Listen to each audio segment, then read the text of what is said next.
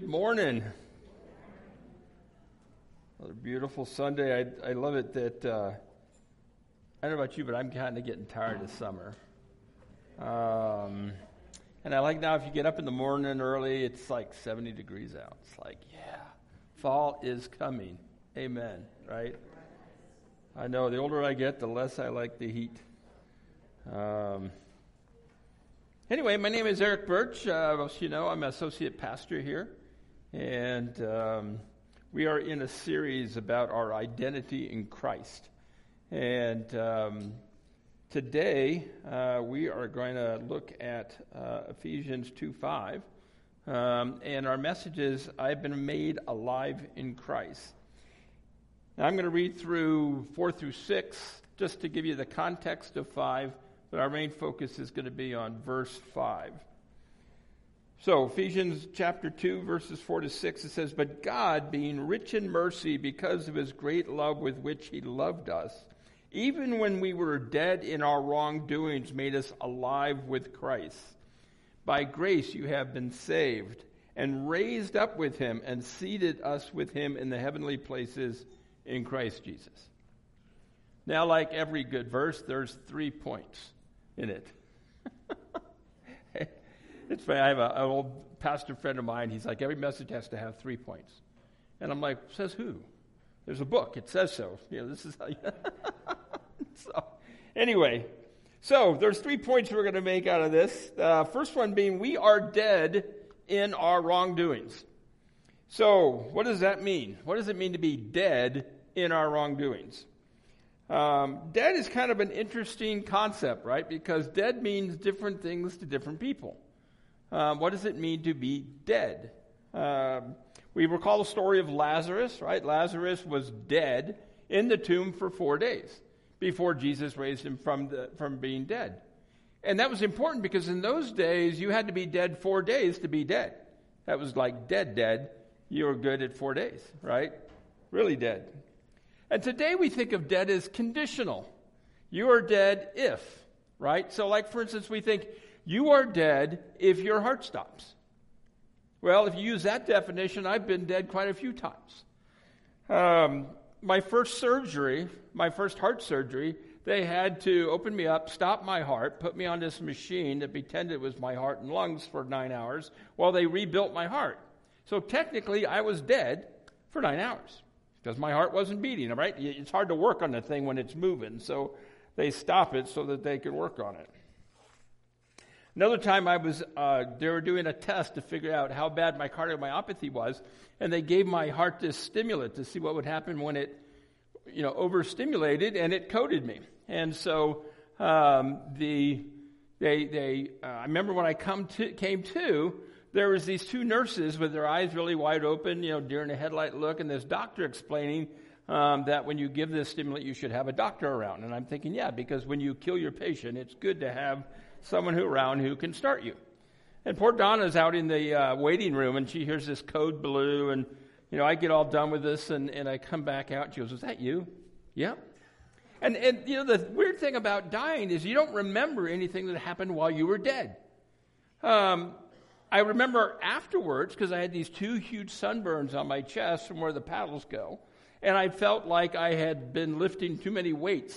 My whole chest ached from the process. But the actual being dead part, I don't remember at all, which is probably a good thing. But so I've also been dead a few times unintentionally, right? So I had a process where my heart would just stop on its own. And so they gave me a pacemaker so that now when my heart doesn't want to beat, the pacemaker says, no, you're going to beat, and it beats. And it's great because pacemakers come with a lifetime warranty. All right. So clearly there's more to being dead than your heart stopping. And then we hear about people being brain dead, but there's no brain activity. I've met people at work I thought were that way. But anyway, but I remember I read a story about this young teenager in England who had been in a serious accident, and he was brain dead. But within a few hours before they were ready to harvest his organs, he came back. And he was, in fact, not really dead. And I'm thinking that's timely. It's certainly better to do that after they've taken your organs. But anyway, so the thing is, we have a really hard definition of what dead means. So what does it mean to be dead? Well, I don't know that we can come up with a concrete definition of what it means to be dead. But one thing that's important to understand is when you're dead, you're not cognitively relating with anything around you. You are dead. You are unaware of what's going on. I know a lot of things that happened when I was dead because people have told me, but I wasn't there to experience it. I only know what I know because people have told me that while I was dead, this was happening.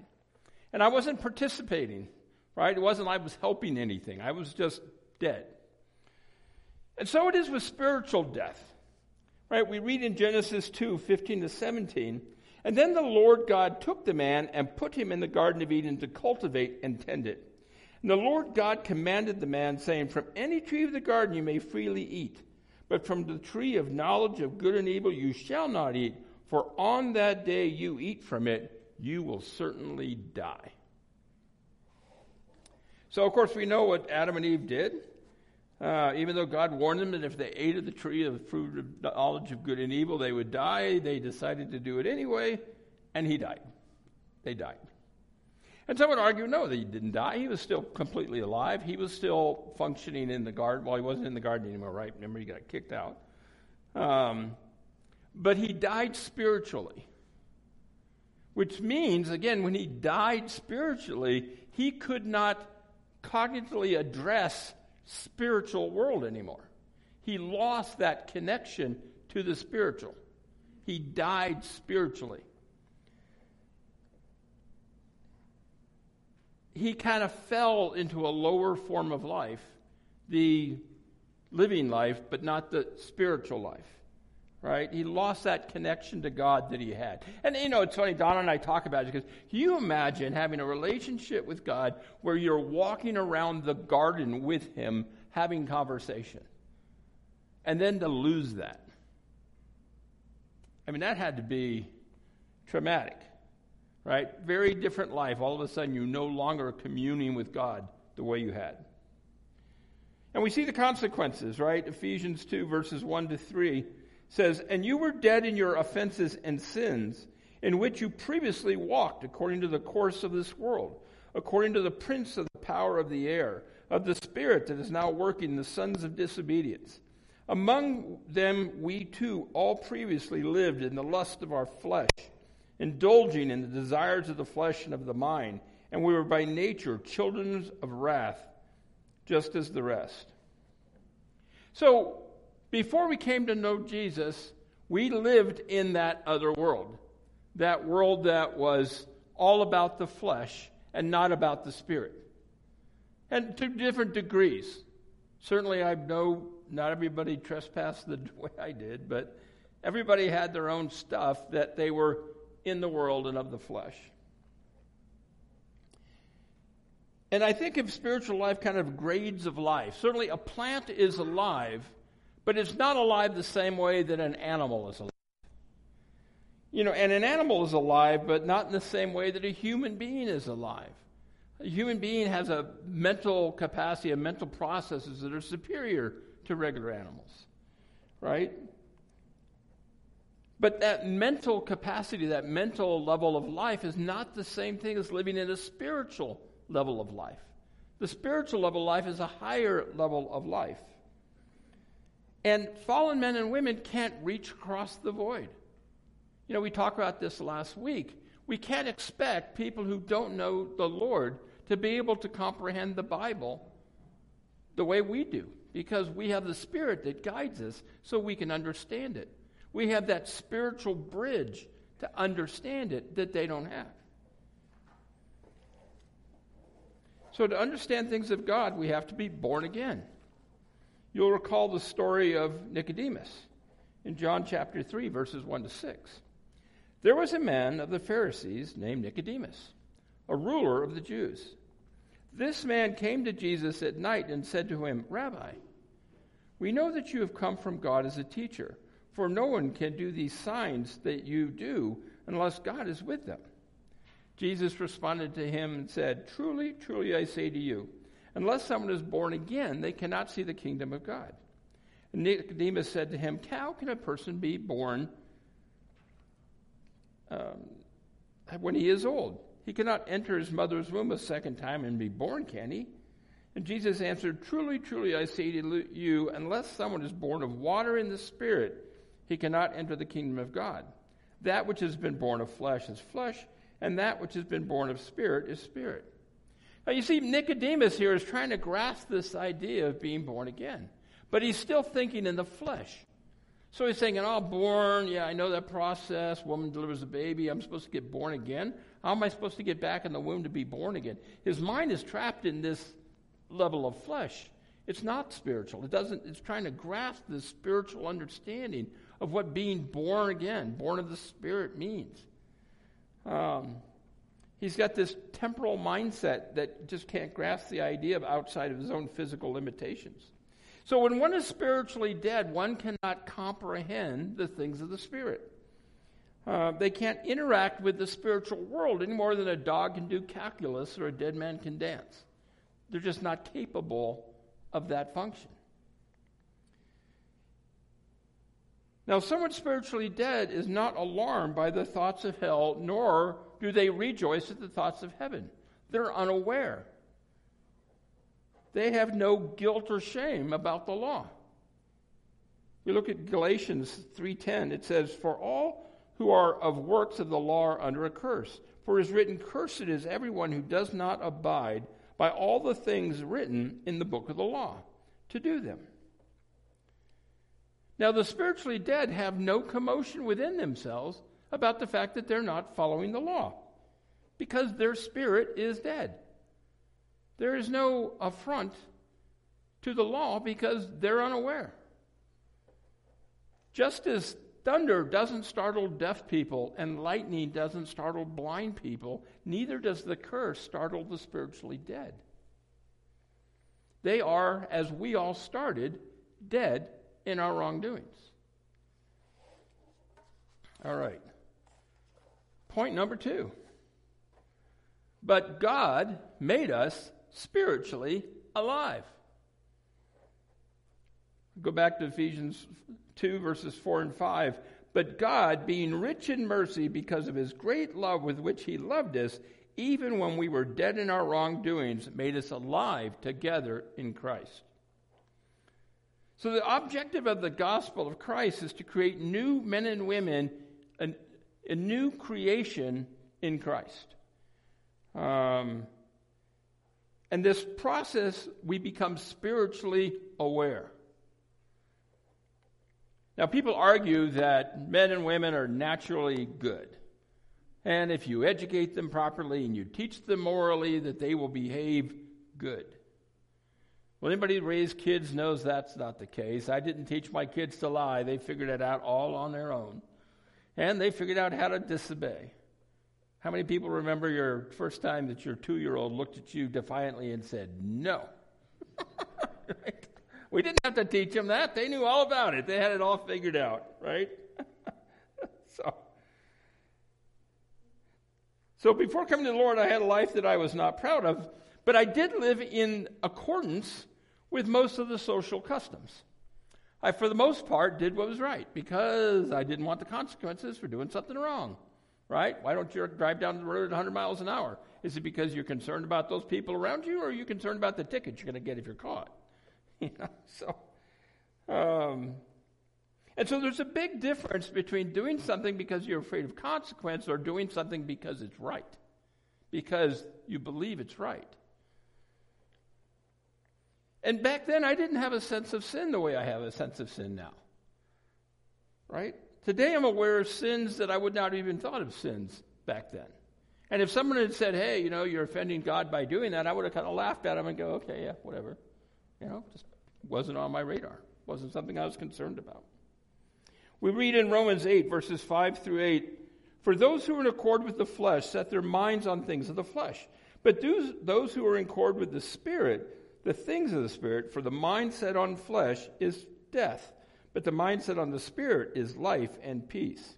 Because the mind set on the flesh is hostile toward God, for it does not subject itself to the law of God, for is not even able to do so.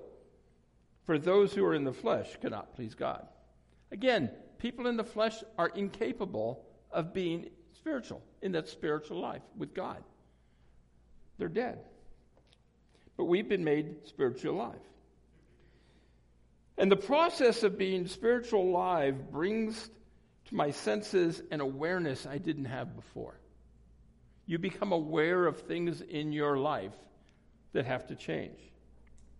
Salvation and sanctification is both an event and a process, right? It's an accomplished fact, a continuing walk, and a future hope. So, I know analogies always fall short, but I want to give you sort of this analogy of what I think this process looks like. Imagine a dead person laying within a coffin. Coffin sealed shut, coffin in a tomb. All nice and quiet. Person in the coffin, no awareness of anything around them. And an angel comes and touches them and brings them to life. And he starts to breathe. And as he starts to breathe, he comes alive. And as he comes alive, he realizes he's in a box. He could sense the sides and the lid, and there's darkness. He tries to breathe, and there's this smell of death and stench all about him. And there's no air. And he's starting to panic. What is going to happen? He's stuck in this box. And so with every moment of panic, he pushes against the lid. And because the coffin is old, the lid parts, and the planks fall to the ground. And he's able to sit up and breathe. And as this startling starts to end, he gets to look around him. And he sees around him, he's in a tomb. And there's a dampness in the air. And there's a smell of death everywhere. And here and there he sees other coffins that have been busted open.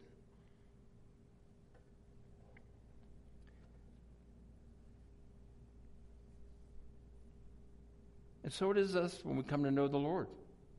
For years we live deep with sin, with no discomfort, quite content in the life we're living. But when we are woken up in this spiritual life, we are utterly wretched and desperate. We realize what we have done. We realize the guilt and shame that we have from our past life. And we repent. We realize that I must do something differently. Now we go back to our man in the tomb. Now with the lid removed and free to breathe and gasping for air, he fills his chest again, and he's out of the coffin but in the tomb. He climbs out of the coffin and again sees there's other empty coffins around him. And he looks over and he sees there's light coming out of the cracks in the door. And he's drawn to that light. And as he walks toward that light, he starts peeling off these decayed clothes and windings that he was buried in as he walks closer and closer to the door. And as he gets closer and closer to the door, less and less is on him. The light gets brighter. And he sees around him there are others that are walking toward the door, that are trying to get to the door.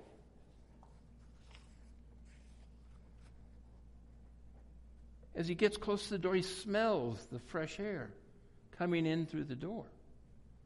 It's a very different smell than the air that's in the tomb. And so it is for us. One by one by one, we see these dirty rags that are in our previous life that need to go away.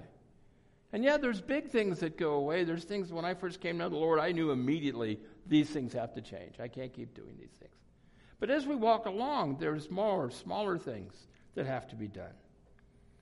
The Spirit looks at us and says, yes, that too must go. That too must change. Theological terms, we would call this progressive sanctification. Kind of a neat theological word, but basically it means becoming more Christ-like every day. Shedding all this that isn't Christ. 2 Peter 3:18 says, "But grow in the grace and knowledge of our Lord and Savior Jesus Christ. To him be the glory, both now and to the day of eternity. Amen." So finally, this previously dead, now made alive, man gets to the door, pushes the door open, along with others, walks through the door, and is surrounded by green fields and blossoming flowers. And there's a freshness in the air, and there's a smell that's nothing like what he had behind him.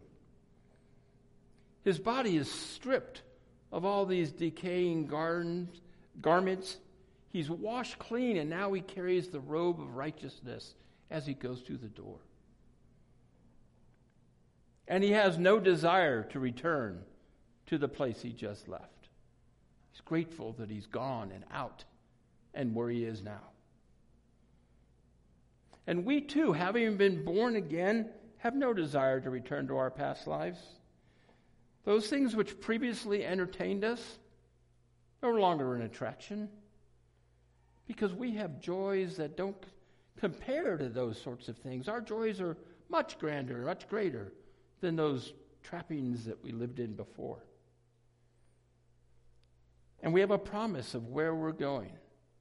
And exactly what it's going to look like, I don't know. We think of mansions in the sky and gold and clouds and all that sort of stuff. I don't know exactly what it's going to look like, but I know it's going to be a far greater house than what we live in today as we go through this life. 1 Thessalonians 5, verses 23 and 24 says, "Now may the God of peace himself sanctify you entirely, and may your spirit and soul and body be kept complete, without blame at the coming of our Lord Jesus Christ. Faithful is he who calls you, and he will also do it." What a great promise. We know as believers how this ends. We don't know when, but we know how. We have that great promise.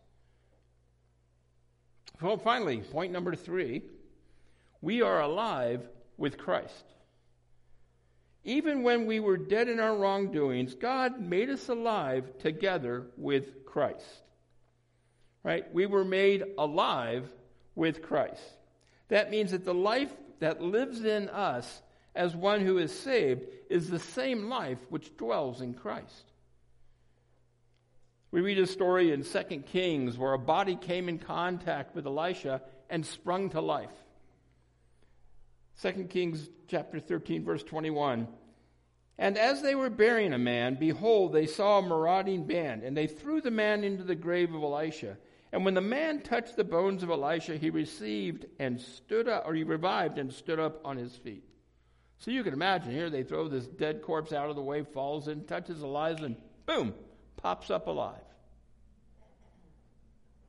So just as the prophet's bones touched the dead man to bring it alive, so too, when our soul touches Jesus Christ, we are born again. We are sprung into life. And the Father that's given Christ to us to have life and for him to give his life for others. So while Christ gave his life on the cross, his bodily life, he returned with spiritual life, just as we can get that spiritual life from Christ, because we've touched Christ. 2 Corinthians 13:4 says, "For indeed, he was crucified because of weakness, yet he lives because of the power of God. For we too are weak in him, yet we still live with him because of the power of God directed towards you." God's power directed toward Jesus brought him to life, spiritual life, life everlasting, resurrected, and we too will be there as well. So we are made alive in Christ in 3 ways.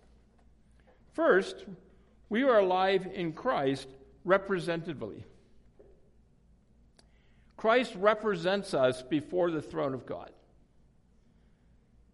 He is the second Adam, and as long as he lives, we live before God. Christ knows of our sufferings because he suffered also. It's interesting when we think about the struggles that we have in life. Christ went there too. He had a real body that really suffered. He knows pain. He knows suffering. He knows hunger. He knows cold. right? He knows all these things, and he knows of sin. In fact, he knows of sin better than we do because he did not sin where we have failed when tempted. He never did. So he knows sin more completely than we do. Christ is accepted, so we are accepted. Christ is justified, so we are justified. Hebrews 4, verses 14 to 16 says, "Therefore, since we have a great high priest who has passed through the heavens, Jesus, the Son of God, let's hold firmly to our confession, for we do not have a high priest who cannot sympathize with our weaknesses, but one who has been tempted in all things just as we are, yet without sin. Therefore, let's approach the throne of grace with confidence, so that we may receive mercy and find grace for help in our time of need."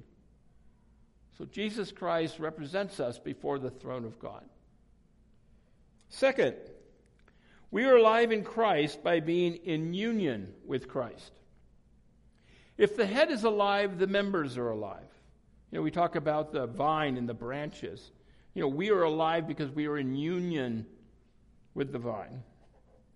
So long as Jesus lives, every soul is vitally united with him and is a member of his body. You remember the story at the lady at the well.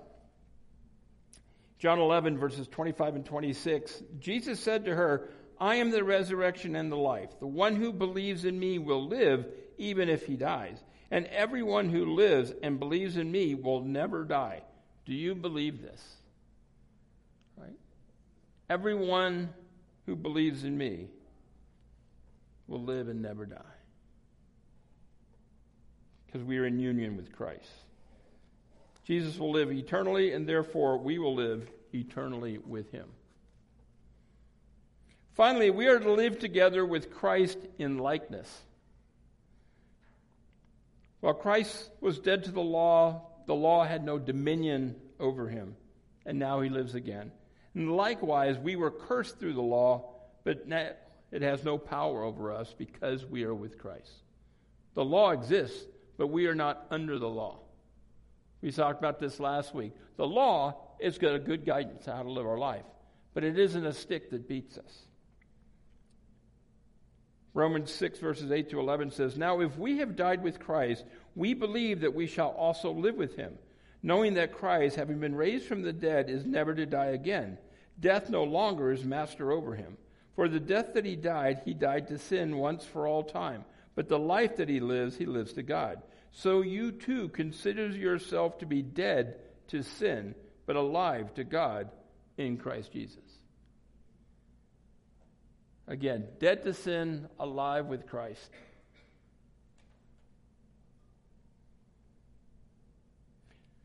So we no longer live in the flesh, we live for God.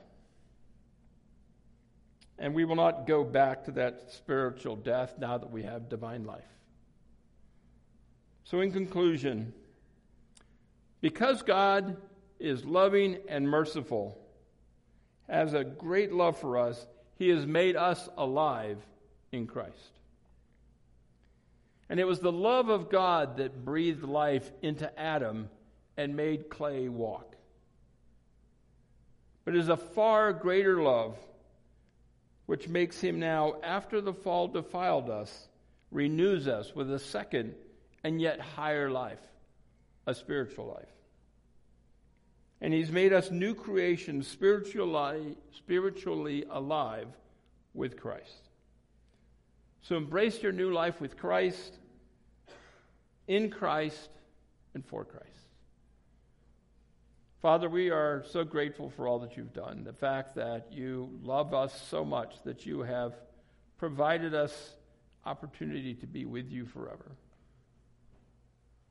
that your grace and mercy has reached down from your heavenly places and released us